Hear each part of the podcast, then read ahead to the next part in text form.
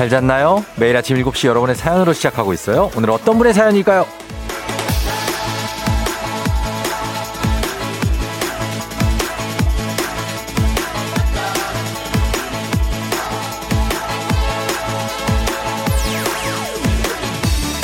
여메라님, 전 아직 출근 시간 멀었는데 왜 밑집 알람 때문에 일어나야 돼요? 도대체 못 일어날 거 알면서 왜 알람을 5분 간격으로 맞추시는 거예요? 아, 푹 좀 자고 싶다.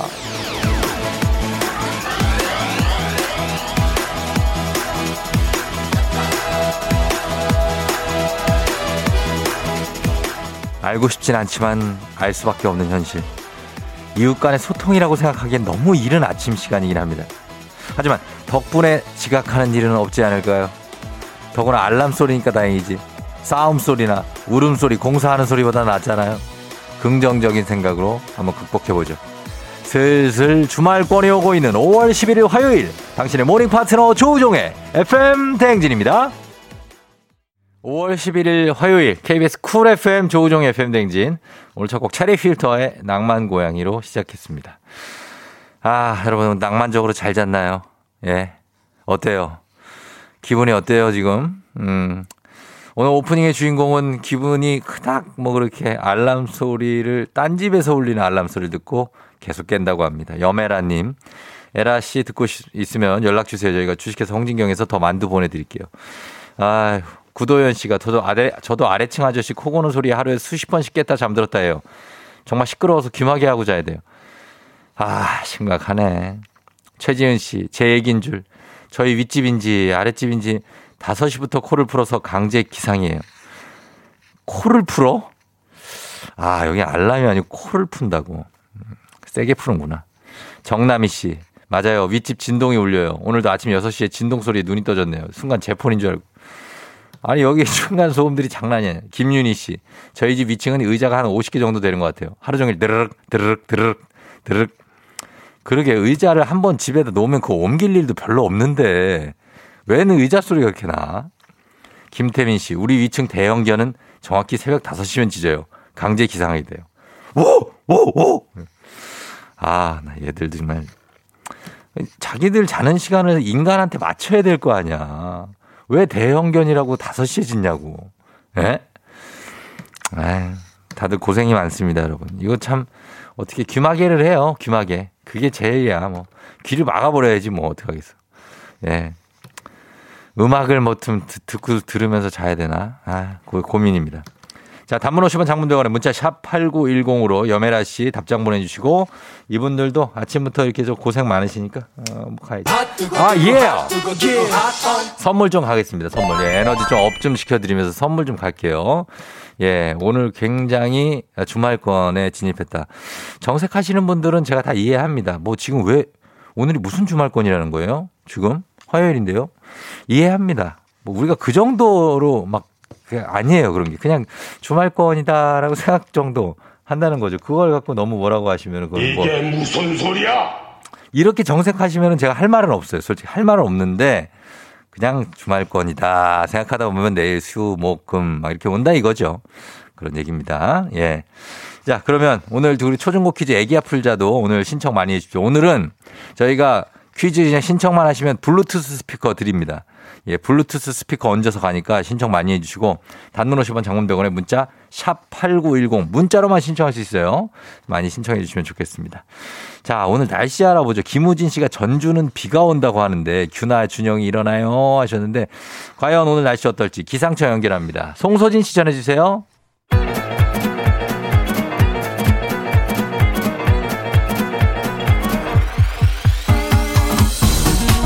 아, 아, 아, 아, 아. 되는겨? 예. 들려요? 마스크, 마이크, 마스크 테스트. 마이크 테스트요. 들려요? 예. 행진이 이장인데요. 지금부터 행진이 주민 여러분 소식 전해드리고쇼. 행진이 단톡이요.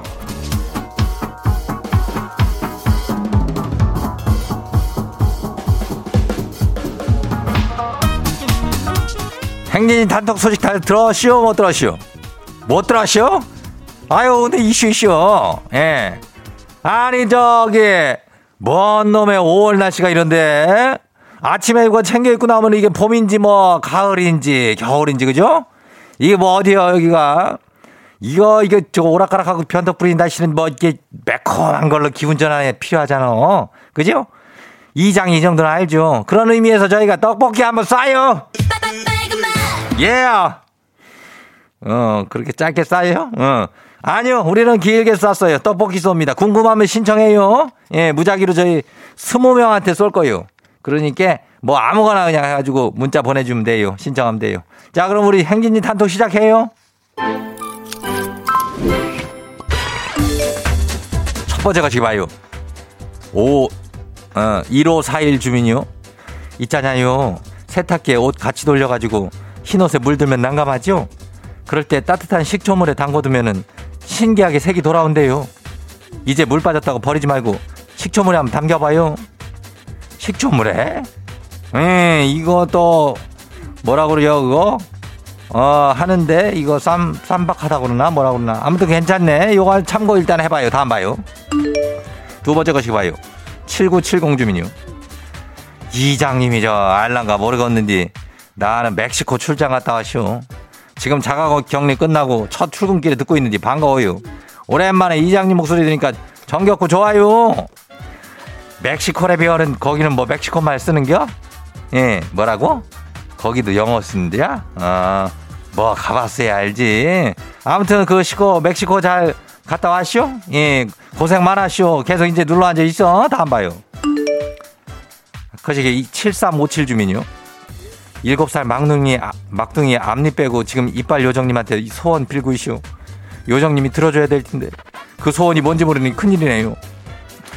그거 하는 일곱 살 막둥이는 살살 물어보면 다 얘기해줘. 어, 소원 뭐 빌었어? 하고 물어보면, 어, 어 하면서 다 얘기해주니까 그거 하나 물어봐, 한번. 어, 다음 주민 들어요. 36, 3563 주민이요.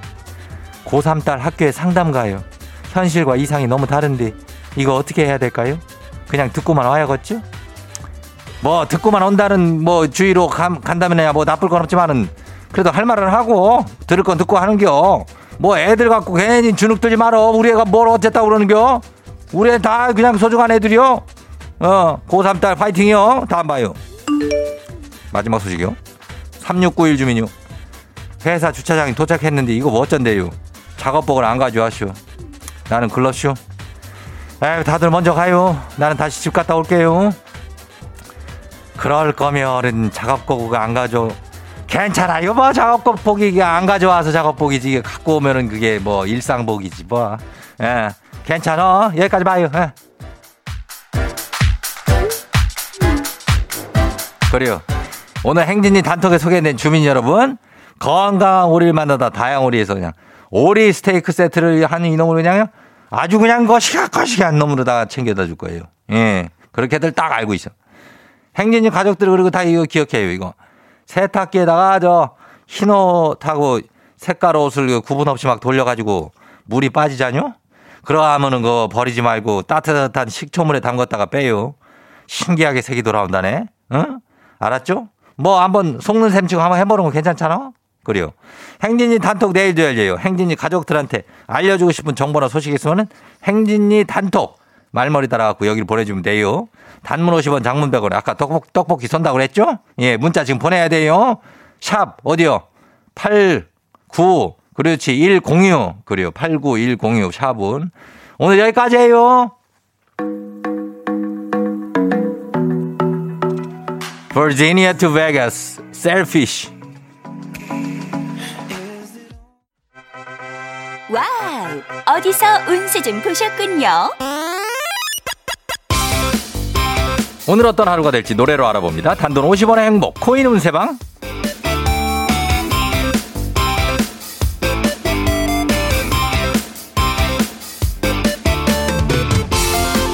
한식의 새로운 품격 사홍원에서 제품 교환권을 드립니다. 여러분의 휴대폰 뒷번호를 노래방 책자에서 찾아 노래 제목으로 그날의 운세와 기가 막히게 엮어서 알려드립니다. 복제는 단돈 50원. 동전을 투입하세요. 단문 50원 장문병을 문자 샵 8910 운세 말머리만 달아서 보내주시면 됩니다. 자 오늘 여러분의 첫 번째 노래 운세 볼까요? 6125님 들어오세요. 어버이날에 아무것도 없길래 아들한테 단도직입적으로 물었더니 큰 거를 준비 중이래요. 그게 뭘까요?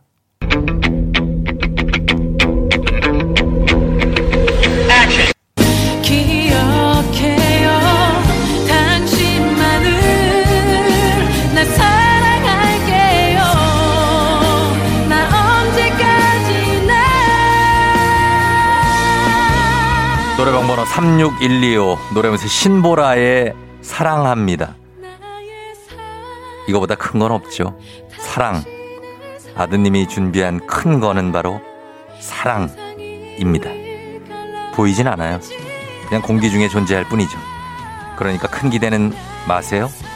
위로의 선물로 5만원 상당의 간식 상품권 보낼게요.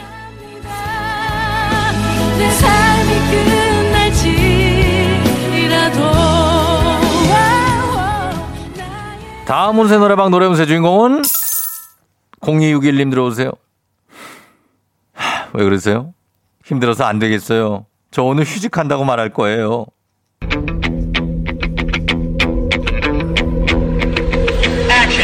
미안해요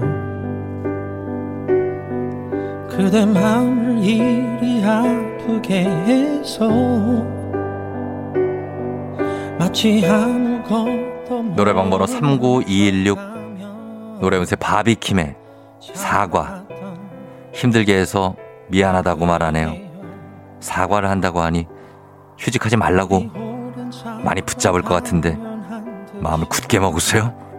5만원 상당의 간식 상품권 드릴게요.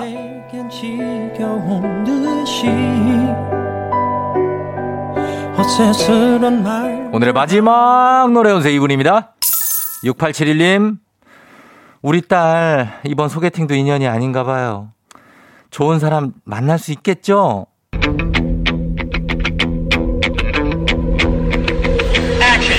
우리의 사랑에 만나는 운명 속에 만나 우주의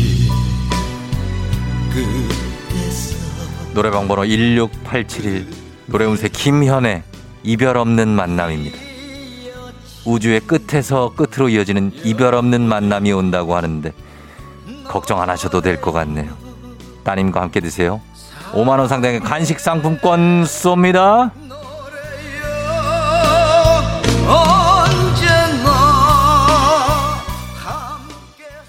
아쉽게도 벌써 약속된 시간이 다 되었네요. 꼭 잊지 말고 FM 대행진 코인 운세방을 다시 찾아주세요.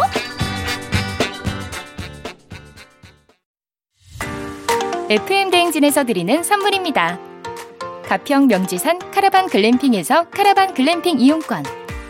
비교할수록 알뜰한 진이사에서 포장이사 상품권. 한총물의 모든 것 유닉스 글로벌에서 패션 우산 및 타올. 당신의 일상을 새롭게 신일전자에서 핸드블렌더. 한식의 새로운 품격 사홍원에서 간식 세트. 신박한 정리를 위해 상도 가구에서 몬스터렉. 바이오 스킨케어 솔루션 스템스에서 CCP 썬블록 세럼. 꽃이 핀 아름다운 플로렌스에서 꽃차 세트.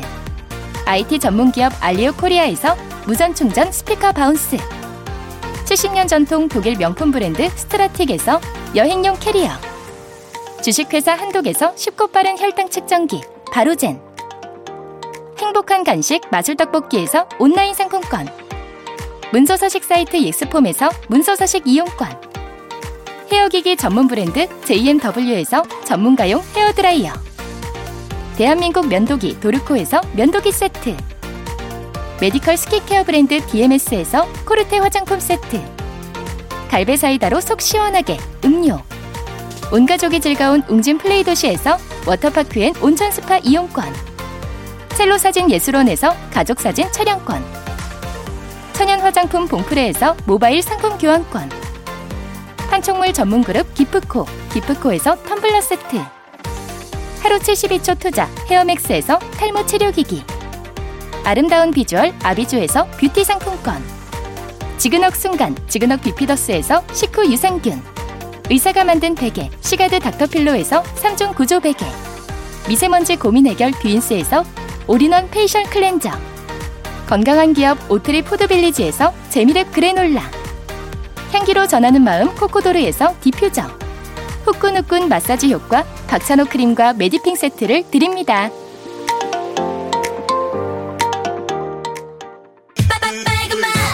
에헤이 1870님 이거 신랑한테 비밀인데 조우종 아저씨 사랑해요 크크크 하셨습니다. 아 감사합니다. 예 빨간 맛 갑니다. 8366님 운동 중입니다. 바람이 차가워요. 운동 끝나고 떡볶이 먹고 싶어요? 8391님 고3인데 이가 아파 치과에 갔더니 사랑니가 누워있대 수술해 뽑아야 한다는데 뒤에 떡볶이 먹고 싶어요? 7972님 살이 쪄서 지퍼가 안 당기는데 그래서 떡볶이가 먹고 싶어요? 0503님 대체 떡볶이 신청 어디 사는 거예요? 먹고 싶어요? 먹고 싶은 분들 다 떡볶이 드릴 빨간 맛. 아 예. 궁금해 떡볶이.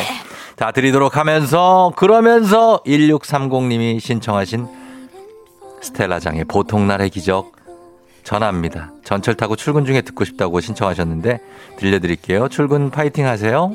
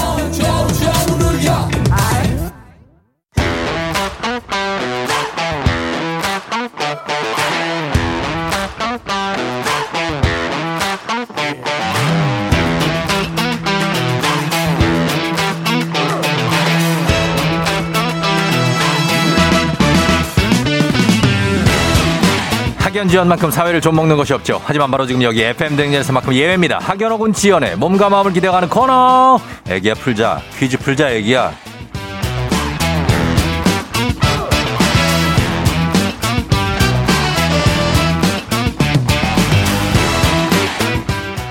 학연 지원의 숟가락 살짝 얹어보는 코너입니다. 애기야 풀자 동네 퀴즈. 언제나 빛날 수 있도록 정관장 화이락이 여성들에게 면역력을 선물합니다. 학교의 명예를 걸고 도전하는 참가자. 이 참가자와 같은 학교 혹은 같은 동네에서 어, 사셨다. 학교를 나왔다. 하시는 분들 바로 응원의 문자 보내주시면 됩니다. 학연 지원의 힘으로 문자 보내주신 분들께도 추첨 통해서 선물 가득하게 드립니다. 자, 오늘은 5994님한테 연결해 봅니다. 8시에 출근해야 되는데 초2, 초4 깨우기 힘들어요. 유유유 퀴즈 풀면서 이 스트레스를 좀 날리고 싶어요. 전격 연결합니다. 오늘 블루투스 스피커 합니다. 여보세요? 오늘, 오늘 블루투스 스피커 얹어 간다고요. 난이도 하 10만원 상당의 선물을 걸린 초등 문제, 난이도 중 12만원 상당의 선물을 걸린 중학교 문제, 난이도 상 15만원 상당의 선물을 고등학교 문제, 어떤 푸시겠습니까? 중학교 문제 풀겠습니다. 중학교 문제를 선택해 주셨습니다. 자, 어느 중학교 나오신 누구신가요? 네, 대전의 월평 중학교를 나온 광장동의 피양입니다. 대전의 월평중을 나온 광장동의 피양. 네네. 광진구 광, 어, 광장동 광진구 맞나? 네네, 맞습니다. 아, 거기 사세요? 네네. 아, 피양 반갑습니다. 아, 강, 반갑습니다. 예, 대전의 월평중이라면 여기 중구예요? 여기 어디지? 대- 어, 대전에. 네, 서구, 서구 서구고요? 둔산동 바로 옆에 있어요. 아, 둔산동 네네. 옆에? 네네. 둔산동 옆에 월평중 알죠? 아, 아이, 네. 그럼 여기 압니다. 거기 이렇게 약간 이렇게 강같이 흐르고, 맞죠? 네, 갑천입니다. 갑천 그러니까 예 월평중 쪽에서 여러분 문자 많이 보내주십시오. 그리고 광장동에 살고 계시다고 하니까 광장동 그 옆에 자양동 그죠? 네, 예, 맞습니다. 그 근처에서도 많이 보내주시면 좋겠어요. 천호동까지 괜찮아요? 아, 천호. 네, 강 건너입니다. 어, 강 건너구나. 네, 네. 그래, 비양 지금 어떻게 애들 초2 초4 애들 이름 뭐예요, 걔들? 아, 동훈이 서윤인데요. 동훈이 서윤이 네, 안 왜? 일어나고 있습니다. 아직도 네, 네, 네. 예 얘들 지금 아직 좀 잠에 빠져 있어요. 아, 네. 근데 지금 아들은 지금 일어나려고 하고 있습니다. 아 동훈이 일어나려고 하고 있고 4학년 서윤이는 어떻게 돼 있어요? 서윤이는 저기 네. 절대 안 일어납니다. 절대 안 일어나요. 어, 네네. 남편 출근했어요? 네, 남편은 7시에 저를 깨우고 나갔습니다. 일찍. 네네. 아, 아, 남편이 아내, 아내님을 깨우고 나가는구나. 네네. 아, 그럼 일어나서 이제 이게 순서대로 깨우네요. 아, 네네. 아, 그래요. 하여튼 힘들겠어요. 아침에 두 명 애들 깨워서 등교시켜야 돼요. 아, 예. 긴급 돌봄을 해 주셔가지고 네. 감사하게. 네네네. 음. 저는, 예, 내려놓고 저는 출근합니다. 네네. 아유, 내려놓고 출근하는데 본인도 출근해야 되니까 정신없다고요, 이게. 음, 네. 그쵸? 네네. 예, 아무튼 잘하고 있어요. 저희가 이제 오늘 문제 푸는데 요거 잘 맞춰서 선물 한번 가가, 일단은 지금 블루투스 스피커 하나는 가져갔어요. 아우, 감사합니다. 예, 한번 느낌 있게 한번 가보고 흥, 흥 넘치게 가면 즐겁게 한번 가봐요, 한번. 유후! 갑니다. 그렇, 죠 한번 즐겁게 네네네네. 합니다. 자, 네. 문제, 중학교 문제 드립니다. 12만 원 상당의 선물 거린 중학교 문제, 중학교 2학년 역사 문제입니다. 터키의 전신인 오스만 제국은 13세기 말에 등장한 국가로 아시아, 아프리카, 유럽에 걸쳐 넓은 영토를 차지했습니다. 여기서 문제입니다. 이것은 유명한 터키 음식으로 주로 이태원 인사동이나 큰 유원지에서 팔아요. 긴 막대기로 퍼서 콘에 얹어주는데 곱게 주는 법이 없고 줄 듯 말듯 올렸다 내렸다 뺏었다가 줬다가 뺐다가 한참을 장난치다가 줍니다. 쫀득쫀득하고 달달한 이것 무엇일까요? 보기 드립니다. 1번 찹쌀 도너츠, 2번 아이스크림, 3번 크림치즈. 뭘까요? 정답 2번입니다. 정답 2번 뭐요? 아이스크림. 아이스크림이에요? 네네. 찹쌀 도너츠 아니고? 아유, 아닙니다. 2번 아이스크림. 네네. 아이스크림 정답입니다. 네, 좋아요. 자, 느낌 있게 하고. 예. 예, 네. 지금 집이 지금 조용해요, 집이? 어때? 아, 네, 조용합니다. 어, 지금 저 혼자 혼자 요 이러고 있는 거예요? 예, 혼자 거울 보면서. 네. 어때요? 그 느낌이 어때요? 거울 보면서 유호하는 느낌이. 아, 네. 아, 너무 좋습니다. 아, 너- 좀 약간 좀 이상한 사람 같네요. 예, 저도 저도 혼자 그러고 있으니까 괜찮아요. 아, 네. 예, 예, 감사합니다. 상관없습니다. 자, 그러면은 이번에 이제 정답 맞히면서 두 번째 문제 넘어갑니다. 우리 사회 학연 지원 타파 외치지만 여기서만큼 굉장히 중요합니다. 동네 친구를 위한 보너스 퀴즈 3, 어, 지금 참여하고 계신 피양과 같은 동네 학교 출신들 응원 문자 보내주시면 됩니다. 자, 광장동입니다. 예, 광진구 광장동 쪽. 그리고 대전 서구의 월평 중인데 대전 분들도 굉장히 많아요. 대전 분들.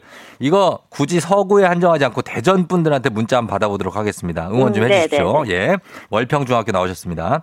자, 지금 피 한 개 획득한 기본 선물과 함께 이번 퀴즈에 성공하면 15만 원 상당의 가족 사진 촬영권 얹어드리고요. 문자 보내준 같은 동네 출신 청취자들 커피 쿠폰 보내드리도록 하겠습니다. 자, 괜찮죠? 예. 예, 준비됐습니까?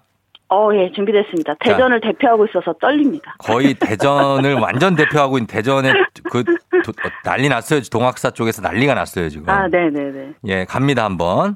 예. 자, 문제 드립니다. 중학교, 중학교 3학년 미술 문제입니다. 비디오 아트는 1970년대부터 성행한 현대 예술의 한 경향으로 텔레비전을 표현 매체로 한 예술을 말하는데요. 우리나라 출신이죠. 이 사람은 비디오 아트의 선구자로 불립니다. 대중에게는 모니터 1003대, 1000석대로 만든 작품 다다익선이 가장 유명하죠. 비디오 아트의 선구자. 이분은 누구일까요? 15만원 상당의 가족사진 촬영권, 동네 친구 30명의 선물이 걸려있는 대전을 대표하는 이 문제. 자, 이분은 누구일까요? 이름을 네, 맞히면 됩니다. 정답은 백남준입니다. 백남봉이요? 아노노노, 백남준. 백남준? 네네. 백남준. 네네. 정답입니다! 예! 예, 예, 예, 예. 성공했습니다. 감사합니다. 예. 자, 네, 대전은 네, 네. 지금 동훈이, 서우윤이 뭐하니 엄마가 지금 난리가 났다.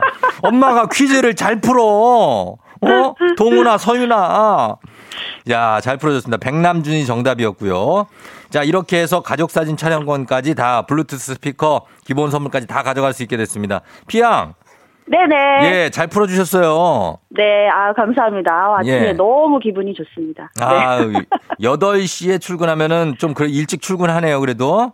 네. 네, 갑자기 늦었다는 생각이 듭니다. 빨리 늦어- 어, 준비하겠습니다. 어, 그러니까 어디까지 가요, 광장에서? 예, 남양주 갑니다. 남양주, 아, 바로 위로? 네, 네, 네, 네. 아, 그러면 이렇게 멀진 않아요, 그죠? 네, 고속도로가 빵빵 뚫렸습니다. 음, 네, 네. 멀진 않으니까 조심해서 운전해서 가시고, 그리고, 예. 어, 이거 지금 38분이거든요? 아, 네. 예, 갑자기 급해요? 아닙니다. 애들 잘 깨우고 가요. 네, 감사합니다. 그래요, 안녕! 안녕. 예. 광장동의 피양, 대전의 월평중학교 출신의 광장동 피양이 문제를 두 개 다 맞췄습니다. 3466님, 와, 대박. 드디어 월평동이 나왔네요. 선배님, 문제 잘 푸세요. 파이팅! 하셨습니다. 선배님 맞죠? 1026님, 어, 월평동으로 출근합니다. 반가워서 샤워하다가 급히 응원해요. 화이팅 하셨고요.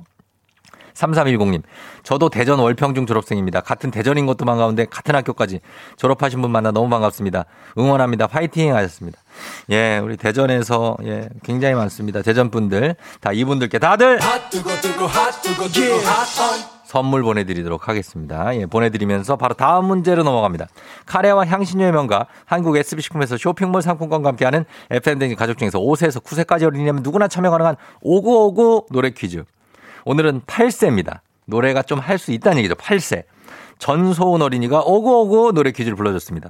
소은 어린이 노래를 듣고 노래 제목을 보내주시면 돼요. 정답자 10분 쇼핑몰 상품권 드립니다. 짧은 걸 오시면 긴건 100원 문자 샵 8910 콩은 무료입니다. 자 들어보겠습니다. 소은 어린이 나와주세요. 지난 여름 바닷가 너와 너 단둘이 위에서 노래하며 같은 꿈꾸 어찌 음, 바닷가. 이렇게 하면서 약간 어르신적인 창법을 좀 사용하는 소원 어린인데, 어, 요거를 다시 한번 들어보면서 제목을 맞춰보겠습니다. 자, 소원아 다시 한번 나와라. 다시 여기 바닷가 이제 말하고 싶어 내가 있어 에? 나 별이 되었다고 예, 아, 목소리가 정말 예쁘네요. 우리 소은 어린이, 그죠? 예, 8세 전소은 어린이가 불러준 이 노래 제목을 보내주시면 됩니다. 샵 8910 짧은 건 50원, 긴 건 100원, 콩은 무료입니다. 음악 듣고 정답 발표하겠습니다. 싹스리의 여름 안에서. 싹스리의 여름 안에서 듣고 왔습니다. 자, 오늘 오구오구 노래 퀴즈. 과연 정답은 무엇일지. 자, 오늘 정답 뭐죠?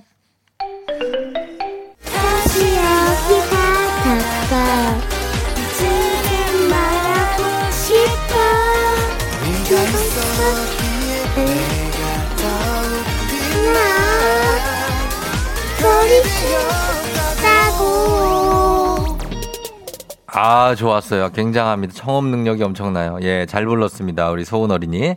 조태실 씨가 다시 여기 바닷가요. 여름인가 여기인가로 고민은. 이거 고민돼. 다시 여기 바닷가인지 다시 여름 바닷가인지. 예, 다시 여기 바닷가입니다. 5619님, 다시 여기 바닷가. 벌써 여름이 코앞이네요. 아, 살 빼야 되는데, 유유하셨는데. 이거 몇 년째 이 얘기를 하고 있는 겁니까? 예, 그렇죠? 음, 그냥, 그냥 맞으면 돼요, 여름을. 예, 다시 여기 바닷가 정답이었습니다.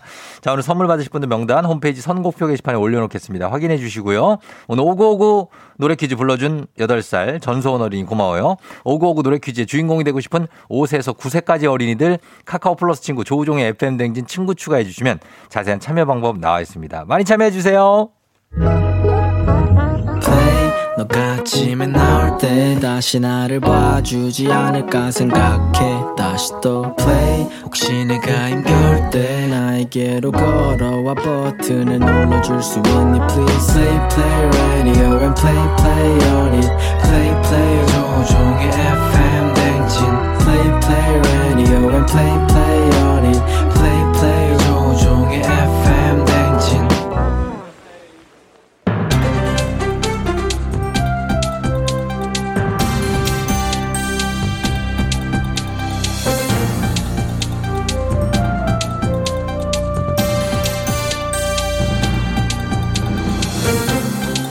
안윤상의 빅마우스 저는 손석회입니다. 자립할 나이가 됐는데도 부모에게 경제적으로 기대해 사는 젊은이들을 일컬어 캥거루족이라고 하지요. 요즘은 부모라는 단단한 방어막 속으로 숨어버린다고 자라족이라고도 하는데요. 안녕하세요. 사라의 아버지 주성우입니다. 우리 사라이 생각하면 그 가슴 속에 차오르는 그대 그저 예쁘고 사랑스러워 그 한국 표현 그 고선도치 이렇게 하고 싶습니다. 예. 고슴도치는 부합하지 않지요. 아, 그렇습니까? 예, 부모의 노후 자금까지 흡입한다고 해서 빨대족이라고는 할 수 있지요. MZ 빨대족의 증가. 통계로도 확인이 됐는데요. 1년 전보다 24.2% 증가했다고 하지요. 예, 그 이유는 우리 사라이도 압니다. 심각한 취업난과 급등하는 집값 때문 아니겠습니까? 우리 아이들 사회에서 받아줘야 되는데 아이들이 설 땅 없습니다. 사라이 아직 11살이지만 그래서 걱정이 참 많아요. 맞습니다. 그런 자식 걱정에 부모들은 연금까지 털어서 자녀의 아파트 대출금을 갚아주기도 하지요. 아낌없이 주는 나무 그게 바로 부모. 나도 우리 사라이 위해 줄 수 있는 건 다 주고 싶습니다. 사랑이처럼 자식이 하나면은 그럴 수 있지만 형제 자매일 경우는 이건 난감하지요. 어쩔 수 없이 장남과 아픈 손가락 위주로 지원을 한다는데요. 손벼루 지원. 이래서 집안 싸움 나고 현재 난 일어납니다. 가슴 속에 차오르는 분노. 예, 분노가 차올라도 어쩔 수 없지요. 경제력이 있는 부모는 나눠줄 수라도 있지만은 줄 게 없는 부모는 가슴으로 울지요. 가슴 아파도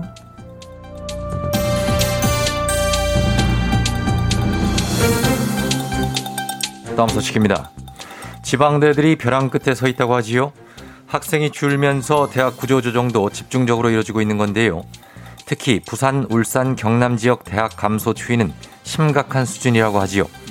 경남 입학생만의 경우만 봐도 10년간 25%나 감소한 건데요. 어, 참 문제입니다. 예, 2018님, 저 나왔어요.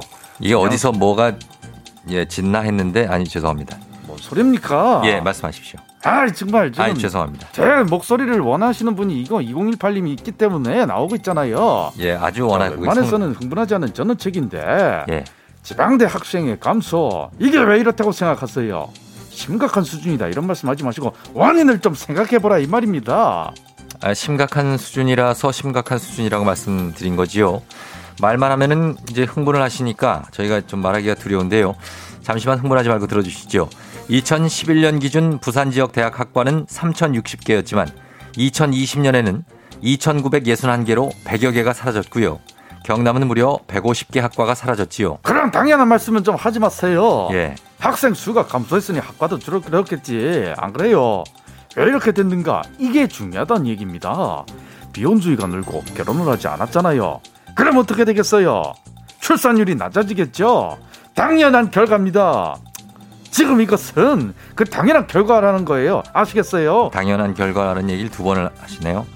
비혼주의는 사실 비혼주의와 출산율만 얘기하기에는 지금 지역 대학의 학생 수 감소, 대학들이 지금 등록금 수입이 감소되면서 이런 상황이 계속되다 보니 학과만 줄어드는 게 아니라 학교 자체가 줄겠지요. 제가 지금 단순하게 비혼주의, 출산율 이것만 놓고 얘기하는 건 아닙니다. 예. 결혼하지 못하게 만든 이 지금의 이 상황, 아이를 마음 놓고 낳지 못하게 만든 사회, 이게 진짜 문제라는 거 아니에요? 맞습니다. 이런 사회 더 이상 안 돼요. 누가 책임집니까? 다들 책임 회피할 거예요. 책임 회피만 하고 있으면은 내가 싹 다 단도 때려 보내버릴 거예요. 진짜로.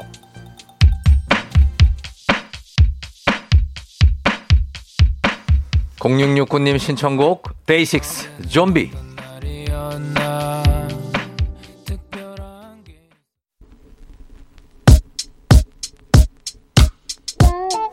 FM 대행진 함께하고 있습니다. 자, 이제 2부 끝곡이죠.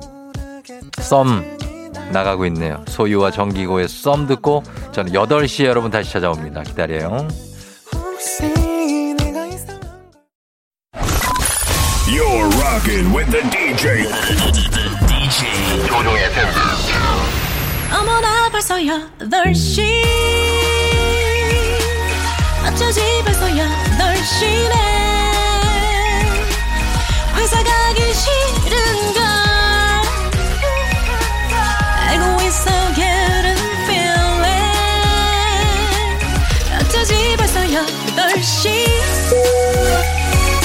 승객 여러분의 팬데믹 기장 조우종입니다. 안전에 완전을 더하다 티웨이 항공과 함께하는 벌써 8시오. 오늘은 아프리카의 탄자니아로 떠납니다. 즐거운 비행하시면서 화요일 아침 상황 기장에게 바로바로 바로바로 바로 알려주시기 바랍니다. 단문 50원 장문병원의 정보 이용, 이용료가 드는 문자 샵 8910 콩은 무료입니다. 소개된 모든 분께 10만원 상당의 와인 매장 이용권 보내드립니다. 자 그럼 비행기 이륙합니다. 갑니다. Let's get it!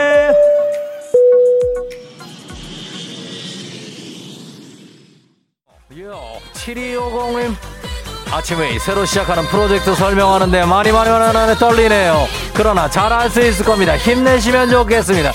KBS 앤스포츠 이민호 PD님도 잘 듣고 계십니까? 정현수 씨 아프리카요? 난 아프니까 안 갈래요. 크크크 허리가 너무 아파. 허리를 쭉 펴고 운전하시기 바랍니다. Let's get it. 아, 예. 조은아 씨, 이어폰으로 들으면서 걷는데, 옆에 지나가는 아저씨도 쫑디 방송 들으면서 걷고 있네요. 아, 예. 쫑디 방송 많이 듣고 계십니까? 1498이 2시간 자고 출근해. 화요일 출근이 저는 화요병이 옵니다. 화요병을 다 깨버리면서 주말권으로 출발! 아금도 없이 사랑했었고 꿈에 오, 다 같이 한번 가보겠습니다. 8509님, 3교대 간호사예요. 지난번 너무 바빴는데 드디어 퇴근해요. 비겁하다. 아야, 욕하지 마. 3575님, 어, 아카시아 꽃이 만발이네요. 언제 핀 거죠? 우리 내 생에도 봄날이 오고 있습니다. Let's get it! 8017님 잠을 잘못 잤는지 어깨가 아파서 운전하는데 핸들을 돌리기가 힘들어요 유유유유유 날아가고 싶은 마음이에요 어, 조금만 참으시기 바랍니다 K81612045님 이번 주 금요일까지 제안서를 100장을 작성해야 하는데 초안도 없어요 유유 나 어떻게 함 할수 있습니다. 지금 벌써 8시에 소개된 모든 분들께 10만원 상당의 와인 매장 이용권 갑니다. 컴온!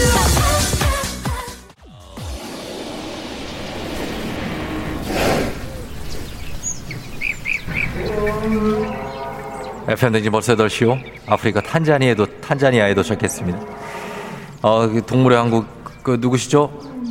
정답. 동물의 왕국에서 보던 그곳입니다. 여기는 세렝게티 사파리 투어로 온 것입니다. 막 뛰어다니는 애들이 이거 강아지가 아닙니다. 원숭입니다. 어, 그리고 저, 저기 고, 고개 들지 마세요. 그쪽 나무 위에 보지 마세요. 거기, 아, 그 새끼, 새끼인데 사자입니다. 아, 눈 내리세요. 얼른 눈 맞으셨습니다. 자, 이제 지나가면서 이제 기린 먹이 주기 체험입니다. 자, 어, 자, 저기요, 안 돼요. 기린 뿔 잡는 분, 그분 안 됩니다. 예, 그, 아이인가요?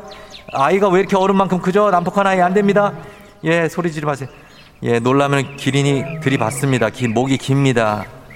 조심하셔야 됩니다. 코로나 시대 여행을 떠나지 못하는 우리 청취자들 위한 아주 위험한 여행지, 위험한 여행지 ASMR. 내일도 원하는 곳을 안전하게 모시도록 하겠습니다.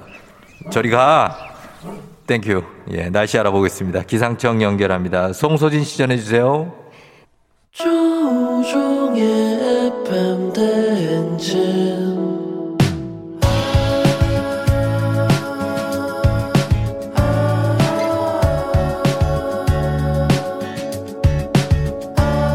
Good morning 우리 같이 꿈꾸며자 행진 서로의 이야기를 나누며 봐요 조종의 FM 대행진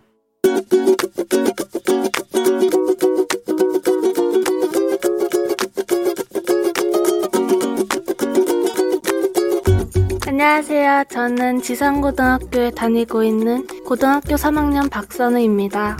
작년에는 그냥 1년 내내 처지는 느낌으로 점수도 잘 나오지 않았는데 어, 올해는 매일 나오다 보니까 좀 더 작년보다는 생기 있는 생활을 할 수 있는 것 같아요. 어, 학교 다니는구나 하는 것 같은 느낌도 들고 곧 있으면 스승의 날인데 보통 때 같았으면 감사의 표시도 더 잘하고 선생님도 찾아뵙고 그랬을 텐데 어, 이번에 코로나 때문에 그러지 못하는 점이 굉장히 아쉬운 것 같아요. 수능이 11월 달인데 어, 저를 포함한 전국에 있는 모든 학생들이 조금만 더 고생하고 음, 특히 고3 학생들이 조금 더 힘을 냈으면 좋겠고 저희 학교 선생님들뿐만 아니라 모든 학교의 선생님들도 마스크 쓰고 수업하시느라 특히 더 힘드실 텐데 저희가 항상 감사하게 생각한다는 거 잊지 않아 주셨으면 좋겠습니다. 선생님 감사합니다. 올해 수능 보는 고3 학생들 화이팅!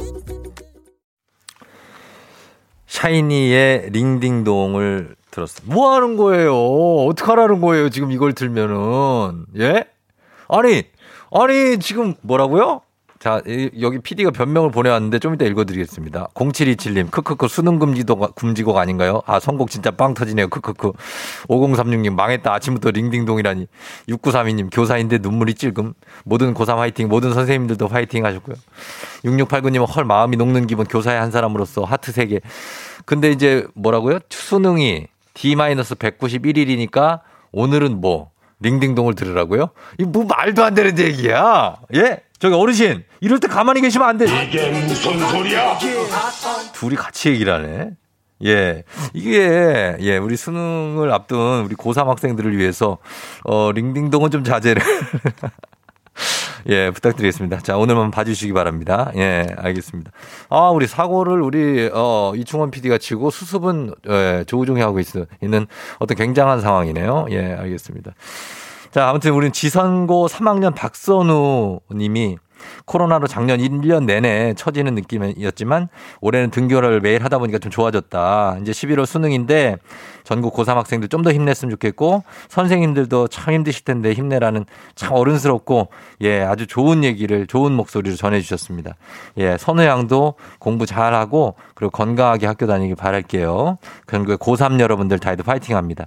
오늘 청취자 한 소리 문화체육관광부 함께 했습니다. 마음 백신으로 우리가 코로나19 꼭 이겨냈으면 좋겠습니다. 정말 장난이 아닙니다. 진짜 이겨내야 됩니다. 오늘 코로나19 극복을 위해서 응원의 목소리를 담아준 유고온 리포터도 너무 고맙습니다. 저희는 모닝뉴스로 다시 돌아올게요.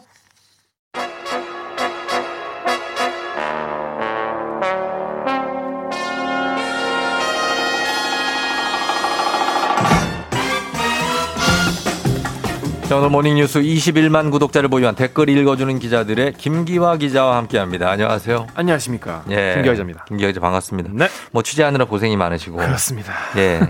아까 뭐 그래서 보려고 한 건 아닌데 우연히 소파에서 널브러져 자고 있는 김 기자를 봤어요. 아, 불철주야 열심히 일하고 있습니다. 그러나 요즘 피곤해가지고 좀 자고 있었습니다. 네. 많이 피곤하신가 봐요. 아닙니다. 아니라고요? 예, 괜찮습니다. 어, 맞는 것 같은데요. 머리는 어떻게 할 거예요? 아, 이게 예. 제가 펌을 했는데 예. 망했어요. 망했다고요? 예, 그래가지고 뜯어졌어요 머리카락이. 어, 지금. 예, 예. 한 롤이 네. 그래서 지금 굉장히 심기가 불편한 상태입니다. 머리에 언급하지 말아주시죠. 언급하지 마. 아니, 저 소파에서 자서 지금 헝클어진 거 얘기한 거예요. 아, 아닙니다, 아닙니다. 그래서 아니라고. 세팅이 안 돼요. 뭐가 아니야. 예. 알았습니다. 자, 어, 어, 뉴스 볼게요. 네.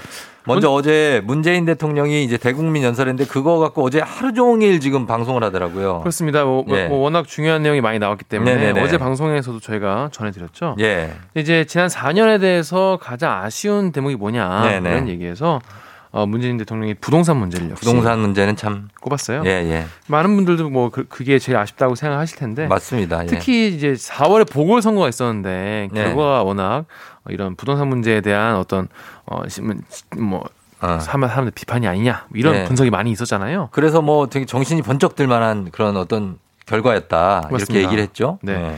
1월에는 또 관련해서 송구한 마음이다라고 이제 사과를 처음 했는데 결국 또 네. 이렇게 얘기를 한 겁니다. 음. 이제 이제 하지만 이제 부동산 정책이 앞으로도 계속 이렇게 투기 차단 그리고 네. 공급 확대 이런 정책 기조는 쭉 간다. 네. 바뀌지 않는다. 이런 거를 분명히 하면서 어, 실수요자들을 보호하기 위한 일부 정책은 어, 수정을 어, 필요하다. 네. 이렇게 또 얘기도 했습니다. 그러니까 일부 정말 정보를 빨리 얻을 수 있는 그런 뭐 공무원이라든지 네. 이런 사람들이 너무 기득권, 이득을 취하는 건 좀 막아 막아야 될 것 같아요. 그렇습니다. 그렇죠? 우리는 그냥 가만히 앉아서 손해 보는 거니까. 네. 자 그리고 대통령 특별 사면에 대한 얘기도 했죠. 그렇습니다. 이 이슈가 아무래도 좀 이- 어, 민감한 이슈이기 때문에 어, 네. 얘기가 나오지 않겠냐라는 음. 얘기를 했었는데 이명박 박근혜 두 전 대통령이 지금 감옥에 있죠. 네. 그리고 이재용 삼성전자 부회장에 대한 어, 사면 문제. 음. 이세 명에 대한 사면 문제에 대해서는 연초에는 이제 문재인 대통령이 어, 시기상조다. 아직은 아니다. 예, 했지만은 얘기했죠. 이번에는 뭐라고 했냐면 정확히는 이 두 전 대통령의 건강 문제 음. 그리고 아, 글로벌 반도체 경쟁 등 이런 사면 요구 근거를 본인이 얘기를 했어요. 네네. 얘기를 하고 하지만 형평성 그리고 음. 사법 정의와 함께 판단하겠다 이렇게 얘기를 했거든요. 예. 또, 거- 또 이제 다른 걸로는 이제 차기 대권 구도나 이런 이- 이 거에 대한 질문도 많이 했거든요. 네네네. 이런 거에 대해서는 어, 거리를 두는 그런 음. 모습을 보였습니다. 특히 어, 윤석열 전 검찰총장에 대해서 예, 예. 어, 이 검찰 개혁 과정에서 이제 불협화음이 되게 많지 않았습니까? 음. 근데 이제 문재인 대통령이 문재인 정부의 검찰총장이다 이렇게 그 전에는 그렇게 얘기를 했죠. 그렇습니다. 예. 그렇게 얘기했지만은 이번에는 어, 유력한 차기 대선 주자기 때문에 네. 본인은 언급하지 않는 게 바람직하겠다 이렇게 음. 언급을 피했습니다. 노코멘트 한 거예요, 그렇죠? 그렇습니다. 네. 그리고 대북 관계에 대해서도 언급을 했죠. 그렇습니다. 남은 남은 임기 1년이니까 어, 마지막 기회로 보고 음. 총력을 다하겠다 이렇게 얘기했어요. 네. 또 이제 아- 어제 말씀드렸던 것처럼 21일에 이제 한미 정상회담에서 북한을 대화 테이블로 좀 나오게 하겠다 음. 이런 방안을 협의하겠다 라고 어, 북한의 호응을 기대하는 말도 했습니다. 네. 어, 그리고 저 일본의 스가 총리가 앞으로 교과서 검정할 때 종군 위안부라는 표현에서 종군이라는 표현을 쓰지 못하게 하겠다고 밝혔습니다. 그렇습니다. 네. 어, 일본에서는 이제 신학기부터 사용되어 있는 육- 중학교 지금 역사 교과서에 뭐라 써 있냐면 네. 어, 위안 시설에서는 조선 등지에서 여성들이 모집됐다라면서 종군 위안부라는 표현을 지- 제대로 써요. 네. 이게 뭐 최소한 당연히 해야 되는 거 아니겠습니까? 음. 근데 이제 이게 뭐 우리가 그냥 그렇게 한국에서 그렇게 쓰고 싶어 한다 이런 게 아니라 네. 실제로 이 일본군의 강압적 모집을 인정하고 사죄했던 1993년 음. 1993년 당시에 일본의 고노 요헤이 관방 장관이 밝힌 용어예요. 네. 네. 그러니까 93년보다 더 후퇴한 거라고 봐야 돼요. 그러니까 종군을 빼겠다는 얘기예요. 지금. 그렇습니다. 아. 왜냐하면 일본 과- 강요 회의에서 최근에 예, 예. 어, 종군 위안부를 그냥 위안부로 쓰기로 결정을 했어요. 어. 그러면서 스가 총리가 국회에 나와가지고 예. 어 그럼 이거를 바로 교과서에 적용을 하겠다 이런 아. 얘기를 했거든요. 네네. 왜냐? 그동안 이제 일본 우익들이 예. 이 종군이라는 표현이 강제 연행을 연상시키기 때문에 음. 교과서에서 지워야 된다 이런 얘기를 했거든요. 예, 예, 예. 그러니까 이제 사실이긴 하지만은 본인들에게 불편하기 때문에 지우겠다. 어. 역사적 사실 지우겠다 이런 얘기인데 어. 그 관련해서 주무장관이 어, 이미 검정을 통과했더라도 출판사들의 자발적 수정이 가능하다. 네. 쉽게 말해서 지금 검정을 통과하고 지금 유통되고 있는 교과서들도 음. 수정해라 이런 식으로 돌려서 말한 거예요. 예. 그래서 이런 거에 대해서 너무 압박적 발언이 아니냐, 음. 이거는 역사를 왜곡하려는 거 아니냐 이런 비판의 목소리가 나오고 있습니다. 그렇죠. 분명히 역사 왜곡하려는 움직임인 것 같은데 양심적으로 좀 해줬으면 좋겠습니다. 안 하겠죠. 네. 아, 그리고 지금 주가 지수가 주식하시는 분들은 코스피가 약 3주 만에 사상 최고치를 경신했습니다. 맞습니다. 어제 카톡들 많이 왔어요. 어. 오늘 이제 뭐 아, 주식 올라서 올랐다고? 이런 친구들 기분 좋아하는 친구들 음. 많이 있었는데 네네네. 어제 3,249.30의 거래를 마쳤어요. 음. 이게 전 거래일보다 어, 52.10포인트, 1. 1.63%가 오른 거거든요. 음. 예, 예. 종가 기준 사상 최고치입니다. 그래요. 네, 그래서 지난달 20일에 기록했던 역대 최고치가 있어요. 32 3220.70을 네. 30포인트 가까이 넘어선 겁니다. 왜 오른 겁니까? 이게 좀 재밌는 게 예. 이게 가장 큰 이유는 역설적이게도 미, 미국의 고용 쇼크, 그러니까 음. 고용이 잘 안 되고 있다는 거예요. 어, 그래요. 예. 이 미국 노동부가 지난달 신규 신규 고용이 음. 26만 6천 개다라고 발표했는데요. 네네네. 원래는 이게 100만 개 정도가 됐어야 되는 음, 거거든요. 그러니까 네. 되게 적었던 거죠. 음. 그래서 고용 부진이 있었기 때문에 예. 이런 미국 연준에서 이 테이퍼링, 그 양적 완화를 축소에 대한 우려를 누그러뜨린 거예요. 왜냐하면 음. 미국 증시의 자금이 이제 감소할 가능성이 줄어들었다. 게- 네. 계속 왜냐하면 돈을 넣어야 되는 거예요. 이게 아. 실업 이- 실업자가 많기 때문에 그래서 어, 주식 시장에는 오히려 이게 호재인 거죠. 예, 그래서 예. 미국 뉴욕 증시가 사상 최고치를 경신했고요. 어, 국내 증시에도 이게 반영됐다고 봐야겠습니다. 네, 이 소식까지 전해드리겠습니다. 지금까지 KBS 김기화 기자와 함께했습니다. 고맙습니다. 내일 뵙겠습니다. 네. FM 댕진 함께하고 있습니다. 잠시 후에 오늘은 북스타그램 오늘도 정말 관심이 엄청 가는 책이 하나 준비되어 있습니다. 정신 분석학적인 책인데 요거 여러분께 잠시 후에 소개해드리도록 하겠습니다. 기대해 주세요. 박태근 팀장과 함께 돌아올게요.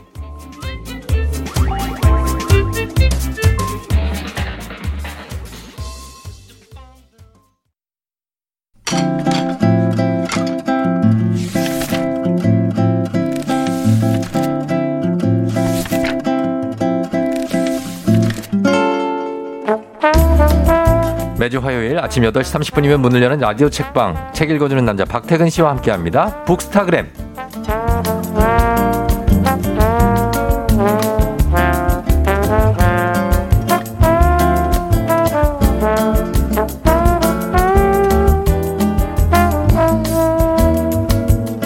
책을 추천받고 싶을 땐 방황하지 말고 여기로 come on here 하시면 됩니다. 박태근 팀장님 어서 오세요. 네, 안녕하세요. 예, 반갑습니다. 어, 우리가 이사 얘기를 막 하고 있었는데 박태근 팀장님이 이사를 했습니다. 네, 제가 어제 네. 저녁에 어, 서촌으로 아. 이사를 했고요. 서촌. 예, 워낙 가볍게 좋다. 몸만 온 거라서 네. 출근은 인천에서 하고요. 어. 퇴근을 서촌으로 했습니다. 야, 진짜 멋지네요. 인천에 그러면은 이제 이삿짐을 쭉 계속 옮겨야 되는 거죠. 아, 그래야 되는데 예, 예. 책이 너무 많아서 음. 아마 옮기지 못할 것 같다는 생각도 듭니다. 책이 집에 3천 권이 있어요? 2만 권이요. 예? 2만 권? 네. 그런 정도면 작은 도서관 아니에요? 어, 어지간한 네. 마을 도서관보다 크죠. 그쵸? 예. 야, 이, 거기를 그냥 도서관으로 개방하는 건 어때요? 아니 개방하려고 해도 뭐 예. 정리가 돼 있어야 되잖아요. 아. 막 곳곳에 쌓여 있어서 아, 들어오시는 분한테 한 개씩만 정리해 주세요. 이렇게 써놔요. 아 그렇게 서로 힘을 모아서 예, 집 저희 집 좀 정리해 주세요. 이렇게 해 가지고. 어, 그 동장님하고 예. 한번 고려를 해보겠습니다. 그래요. 말씀 나눠볼게요. 네. 자, 오늘도 어, 책 2만 권이 있는 남자, 예, 박, 책, 박태근 팀장님과 함께 책을 보는데 오늘도 책 선물 준비되어 있습니다. 이 책, 어, 의견이나 사연 여러분이 이 책을 저희가 설명해 드리면 보내주시면 다섯 분 추첨해서 오늘의 책 보내드릴게요. 문자 샵 8910, 짧은 걸 50원, 긴 건 100원, 콩은 무료입니다. 자, 오늘 이 책이 말이죠. 어, 이 코로나 시대에 접어들면서 가장 크게 영향을 받은 이들. 바로 여러분 누군 것 같습니까? 바로 아이들입니다. 네. 그렇죠? 아이들이라 어른들은 물론이지만 아이들이 큰 영향을 받고 현재도 영향을 받고 있습니다. 그래서 그 영향에 비해서 우리의 관심이나 사회적인 배려가 좀 부족하지 않나는 생각에 음. 오늘 책이 그걸 고민해 볼 좋은 출발점이 될 것 같습니다. 책 네. 소개를 좀 부탁드립니다. 네, 오늘 가져온 책은요. 정신건강의학과 전문의 이 하지연 교수의 책이고요. 네. 제목은 포스트 코로나 아이들 마음부터 챙깁니다인데요. 네. 어, 이제 코로나 시대에 접어들면서 이 저자도 아이들을 자주 상담을 하시는데 그렇죠. 어, 처음엔 조금 반가운 마음도 있었대요. 음. 무슨 얘기냐면 이 기존에 찾아오던 아이들 중에 다수가 네. 등교하고 학교 가서 관계 맺고 이러는 것 자체에서 음. 스트레스를 많이 받는 네. 친구들이 있던 거예요. 그렇죠. 그러니까 이런 성향의 친구가 친구들은 학교 안 가고 집에서 지내면 음. 오히려 좀 안정감 있게 지낼 수가 있잖아요. 그렇죠. 그리고 어 집에서도 잘 지내네 이렇게 칭찬도 받으니까 자존감도 올라가고 음. 긍정적인 요소도 있다라고 생각을 했는데 이게 1학기에서 끝나는 게 아니라 작년에 음. 2학기까지 상황이 이어지니까 네. 이 아이들조차도 네. 이제는 학교에 가고 싶다.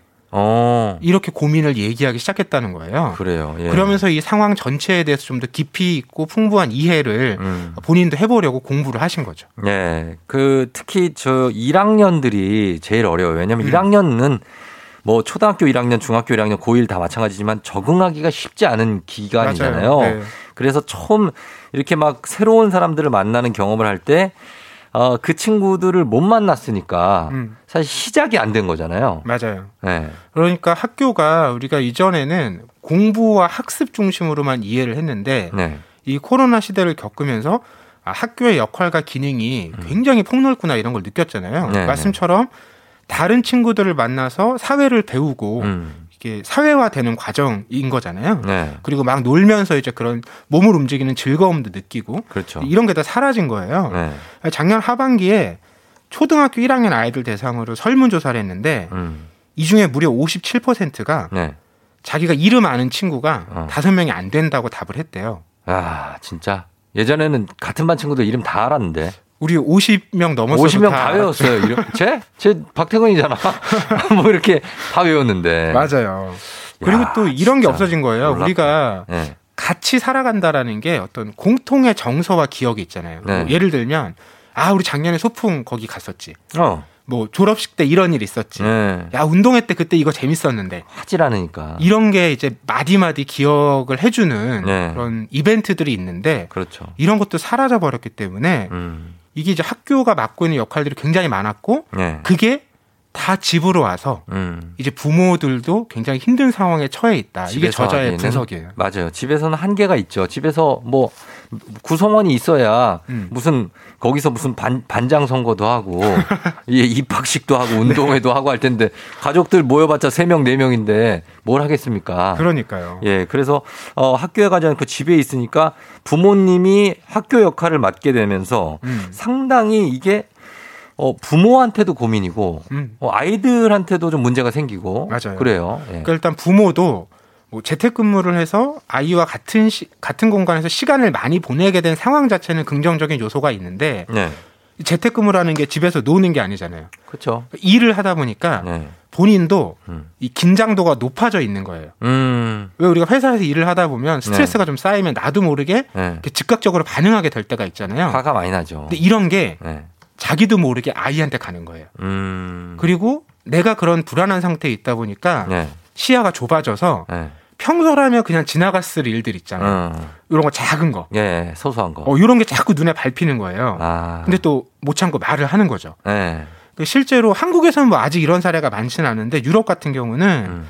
어, 이 책에 나온 그 조사를 보면 네. 가정 폭력이 실제로 늘어났대요. 맞아요. 그런데 예. 신고 건수는 줄었다는 거예요. 어. 왜 그러냐면 아이들이 집 밖에 나가서 예.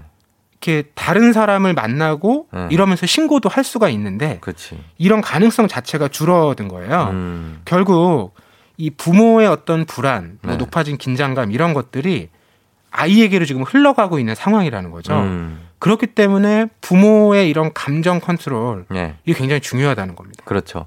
이게 이제 부모님들도 그렇고 아이들도 그렇고 순조롭게 가다가 갑자기 작년 재작년에 이런 변수가 터질지는 몰랐을 어, 거예요. 그쵸. 네. 근데 이렇게 한다고 해도 학년은 올라가고 나중에 수능 시험 뭐 다 볼거 아니에요. 게- 음. 맞아요. 예정된 대로. 근데 그걸 맞춰 나가기에 이 변수가 너무 크기 때문에 여기 이 기간을 채워줄 뭐가 너무 부족해요. 그러다 보니까 문제가 많이 생기는데 어떻습니까? 우리가 여러 가지로 많은 거에 태도를 좀 바꿔 수정해 가야 될 필요가 있는 거죠. 네. 여기에 뭐. 가장 큰 변화는 결국 네. 불확실하다는 거예요. 그렇죠.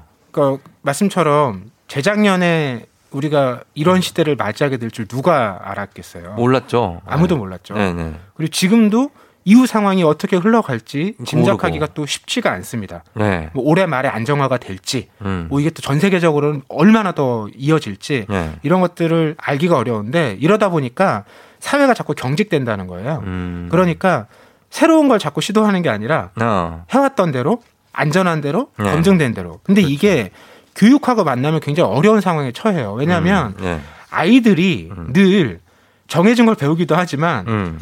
거기서 벗어나면서 재미를 발견하고 창의력이 그렇죠. 예, 한 명의 온전한 거죠. 이제 인간으로 자라나는 거잖아요. 그렇죠. 우리가 뭐 정해진 대로만 다 자라나면 그건 인간이 아니라 기계에 가까운 네, 존재잖아요. 예. 그러니까 인간이라는 게 기본적으로 실패도 하고 음. 그런 변수를 만나면서 예기치 못한 상황에서 우리가 다른 뜻밖의 상황들도 짜고. 펼쳐지고 어. 이런 걸 마주해야 되는데 음. 사회 자체가 전체적으로 너무 불안정하니까 음. 그런 소프트웨어가 다 지금 굉장히 경직되는 방향으로 가고 있다는 거예요. 네. 그러니까 이런 부분들에 대해서 우리가 좀 사회 전체가 네. 이 코로나가 굉장히 오랫동안 이어질 거라고 음. 예상을 하는 상황에서 네. 어, 대응을 해야 된다라는 게 저자의 이제 큰 틀의 얘기인 거예요. 그렇죠. 그리고 책 속에서 이제 우리와 이제 외국과의 차이점 좀 짚어줬는데 단적인 예로 마스크만 봐도 음. 우리나라는 이제 K 방역이라고 해서 마스크를 다 거의 다 쓰잖아요. 잘 쓰죠. 예. 근데 아직도 뭐 예를 들면 저 유럽 나라 같은 경우에는 마스크를 우리가 왜 써야 되냐. 안 쓴다. 미국도 마찬가지고 그런 경우가 있으니까 그러니까 우리는 수능을 하죠. 일단은 제도 주어진 제도에 수능을 하면서 잘 따라가는데 대신에 변화가 없고 음. 발전이 좀 없고 그 대신에 이제 외국은 그렇게 이렇게 뭔가에 반항을 하지만 창의력이나 개인의 자유에 대해서는 아주 극대화된 시점에서 존중을 해주니까 거기에 대해서 뭐 그렇다고 해서 우리가 마- 나쁜 건 아니죠. 그렇죠. 왜냐면 이게 뭐 다 장단이 네, 있고 장단이 상황에 있어요. 따라서 어느 게 더 유리하게 작동하느냐가 달라지는데 그렇죠. 지금 이제 좀 전에 말씀드린 건 음. 우리 상황이 너무나 불안정하다 보니까 네. 최근의 경향은 너무 경직되는 걸로 가고 있는 게 아니냐라고 음. 이제 조심스럽게 어, 제안을 하는 그, 거죠. 그러니까 작가의 개인적인 견해는 그런 거예요. 지금 우리가 굉장히 자유롭고 독창적인 어떤 그런 나라로 가고 있었죠. 가다가 음. 갑자기 이 변수가 맞, 맞부딪히게 되면서 뭐 이렇게 똑같은 사람들이 똑같은 행동과 똑같은 걸 해야 되니까 조금 이렇게 퇴보하는 게 아닌가 하는 작가의 생각이 있었습니다. 네, 그런 우려를 네. 우리가 함께 나눠봐야 된다는 거죠. 그렇죠. 예. 그래서 어 지금 이 책에는 이제 아이들에 대해서 우리가 어떻게 아이들 마음을 챙길 것인가에 대해 나와 있는데 어 이게 뭐 하루 이틀에 끝날 일이 아니니까 좀 부모들도 처음 겪는 과정이니까 여기에 대해서 뭐 부모가 뭐 잘못했다고 얘기하기는 좀 그렇습니다. 그렇죠? 그래서 여유를 좀 가지면서 이런 책도 보면서 우리가 대화 나누면서 해답을 찾아보면 좋을 것 같은데 음 어, 여러분들도 지금 많이 뭐 문자 보내주고 계십니다. 이경혜 씨는 작년에 초 1학년 엄마인데 회사를 그만뒀대요. 아, 네. 오- 올해 2학년은 1.5학년이라고 한다고 합니다. 음. 예. 노희승 씨는 저희 아이는 작년에 6학년이었는데 12월 방학할 때쯤 돼서 엄마 애들 얼굴을 아직 다 몰라 라고 했던 게 기억이 난다고 짠했다고 하시고 그뿐 아니라 마지막 학년 때는 소풍, 수학여행, 체육대회 한 번도 못하고 초등을 졸업한 사상 초유의 학년이 됐다. 아, 그러니까 이렇게 처음 겪는 거기 때문에 다들 그렇습니다. 예. 예, 요즘에 그러니까 학교 얘기하면 그런 학력 격차 얘기들을 많이 우려하시는데 네. 그것 못지않게 이런 아이들의 정서와 감정의 공백 상태. 그게 커요. 예, 이 책이 바로 그 부분을 채워주는 이야기라서 예. 음, 좀 의미가 있는 것 같습니다. 맞습니다. 그래서 저희가 어 여러분 의견 받으면서 음악 한 곡 듣고 와서 계속해서 얘기 나눠보도록 하겠습니다. 아이유 라일락. 네, 아이유의 라일락 듣고 왔습니다. 자, 오늘은 오늘의 책 포스트 코로나 아이들 마음부터 챙깁니다. 라는 하지연 작가. 이분이 이제 정신과 의사입니다. 그렇죠? 네네. 예. 어가 쓴 책인데 여기에 대해서 지금 어 계속 얘기를 나눠보고 있습니다. 학교 생활이 많이 달라지면서 우리가 아이들에 대해서 어떻게 생각해야 될지에 음. 대해서 묻고 있는데 부모가 이런 상황 쪽에서 좀 더 집중해서 살펴봐야 될 부분이 뭔가가 좀 고민이 많이 됩니다. 그렇죠? 네, 그러니까 뭐 모든 상황이 네. 100% 나쁜 쪽으로만 향하는 건 없잖아요. 네, 우리가 네. 그 속에서도 어떤 긍정적인 요소나 의미를 찾기 마련인데 음. 어, 이 코로나 상황도 그런 면에서는 한국 사회 부모들에게 네. 좀 변화의 계기가 되는 것 같아요. 음. 가장 큰 게 뭐냐면 어, 내 뜻대로 되지 않는 게 있다라는 거예요. 음. 과거에는 대부분 네. 부모님들께서 자녀에 대해서 어떤 계획을 세우고 네. 그대로 아이가 따라와 주기를 바라고 음. 그게 안 됐을 경우에 굉장히 낙담하거나 좌절하고 음. 이런 이제 경우들이 많이 있었잖아요. 예, 예. 근데 이제 코로나 시대를 겪으면서 내가 아무리 어떤 걸 준비하고 대응한다고 해도 어. 내 뜻대로 안 되는 상황을 내가 맞이할 수 있다라는 걸 우리가 모두가 경험한 거잖아요. 음, 맞아요. 예. 그러니까 아이에 대해서도 음. 애초에 어떤 통제하거나 뭐 이러는 게 아니라 음. 내 뜻대로 되지 않을 수 있다. 음. 이걸 이제 전제할 수 있게 됐다라는 점에서는 우리가 긍정적 요소도 찾아볼 수 있다는 생각이 들더라고요. 아, 그래요. 어, 이게 사실 이제 뭐 여- 여러 가지로 통제할 수 없는 상황이 많이 발생하면서 어, 내가 상황이 각박해질수록 내가 혼자 바꿔낼 수 있는 부분은 많이 줄어든다는 말씀인데 음. 그러면 여러 가지 가능성이 여기서 나온다 이 얘기인가요? 네, 그래서 작가가 여기서 강조하는 게 네. 바로 감정이에요. 감정 조절. 이제 본인의 전공 여기, 얘기가 여기서 나오는 아, 건데 네네. 최근에 그 아이들 많이 상담하면서 보면 네. 감정의 방향이 음. 딱 둘이래요. 음. 신나요와 짜증나. 음. 그러니까 굉장히 극단적이라는 거죠. 그렇죠. 예. 근데 이제 감정이라는 게 우리가 한국 사회에서 늘 좀 감정적으로 한다 이러면 좀 나쁜 뉘앙스를 주긴 하는데 예, 예. 감정이라는 게 굉장히 유효한 게 음. 우리가 대응하지 대응하기 어려운 상황 음. 또는 예상치 못한 상황 이런 걸 만났을 때 이걸 합리적인 방식으로 당장 해결할 수가 없잖아요. 예, 예. 그때는 결국 내 감정이 이걸 받아들여야 되는데 아. 그때 잘 받아들이려면 감정이 다양해야 되고 그렇죠. 미세 조정이 가능해야 돼요. 다양한 표현이 가능해야죠. 네, 근데 앞서 말씀드렸듯이 이게 신나요와 짜증나 둘이면 음. 어느 한쪽을 선택할 수밖에 없잖아요. 그렇죠. 좋은 거 아니면 나쁜 거잖아요. 음. 근데 이 사이사이에 많은 감정의 예. 요소들이 있으면 음. 내가 그걸 미세 조정하면서 내가 감당할 수 있는 감정의 상태로 음. 내가 이걸 적응할 수 있다라는 얘기거든요. 음. 그래서 그 감정의 세분화가 굉장히 중요하고요. 예, 예. 어, 그리고 그런 감정의 세분화를 통해서 음.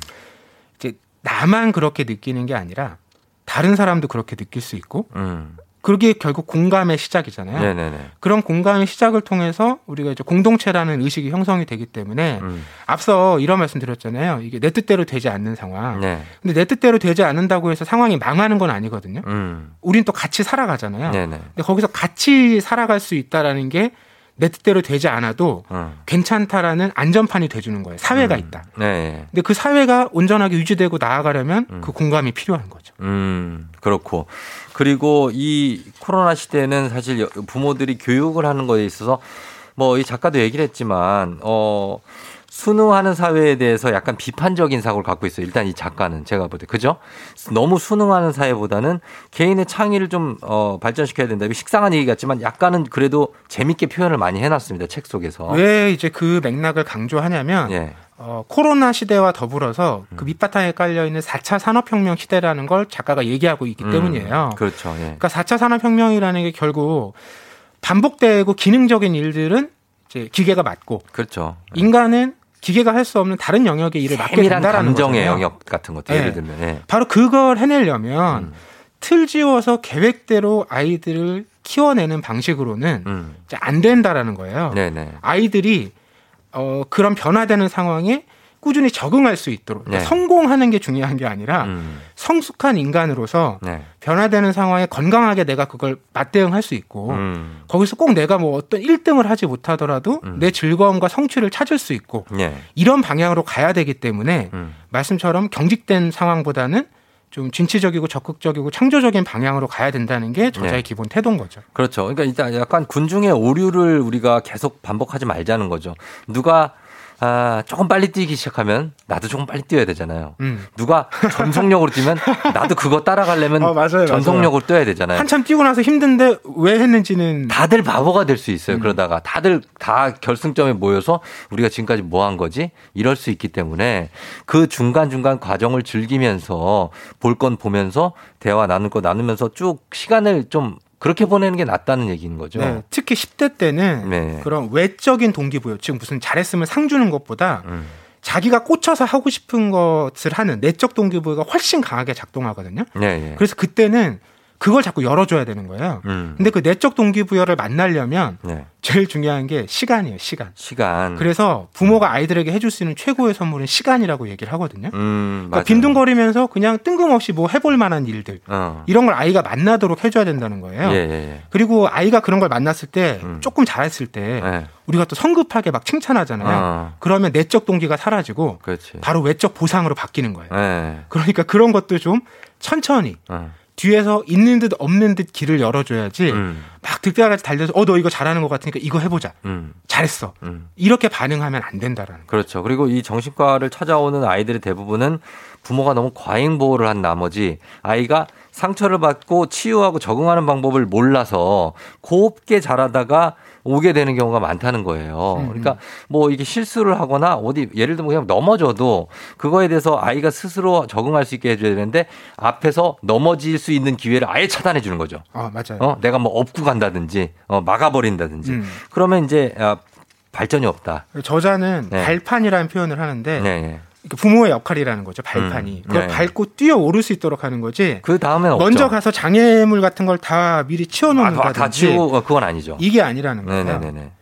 그렇게 하자는 얘기고 그리고 아이들이 어쨌든 간에 제일 힘들 수 있으니까 아이들 마음에 대해서도 다치지 않게 잘 조절해 주자. 네. 아니, 네. 우리가 사실 코로나 시대 겪으면서 네. 매일 아이들 뭐 학교를 이제 등교를 하느니 온라인으로 하는 얘기 많이 했잖아요. 네. 근데 그 과정에서 실제 당사자는 아이들의 목소리는 충분히 듣지 못했던 것 같아요. 음. 그런 좀더 어, 여유로운 이 시선으로 네. 아이들의 목소리, 당사자들의 목소리를 좀 더 충분히 듣는 시간을 가지면 좋겠다는 생각이 듭니다. 음, 그렇습니다. 자, 시간이 지금 다 돼서 저희가 마무리를 해야 될 것 같습니다. 자, 오늘은 어, 포스트 코로나 아이들 마음부터 챙깁니다로 얘기 나눠봤습니다. 아이들과 아, 많은 관심, 많은 얘기 좀 나눠주시면 좋겠습니다. 자, 오늘 박태근 팀장과 함께 했습니다. 고맙습니다. 네, 고맙습니다. 네. FM 댕지 오늘 마지막 끝곡은 어반자카파의 그날의 우리 그러고 있죠. 전해드리면서 오늘 마무리를 하겠습니다. 여러분 오늘 화요일이지만 내일 수요 목금 주말권 옵니다. 예 기대해 주시고 쫑디는 이렇게 물러갈게요. 오늘도 골든벨 울리는 하루 되시길 바랄게요.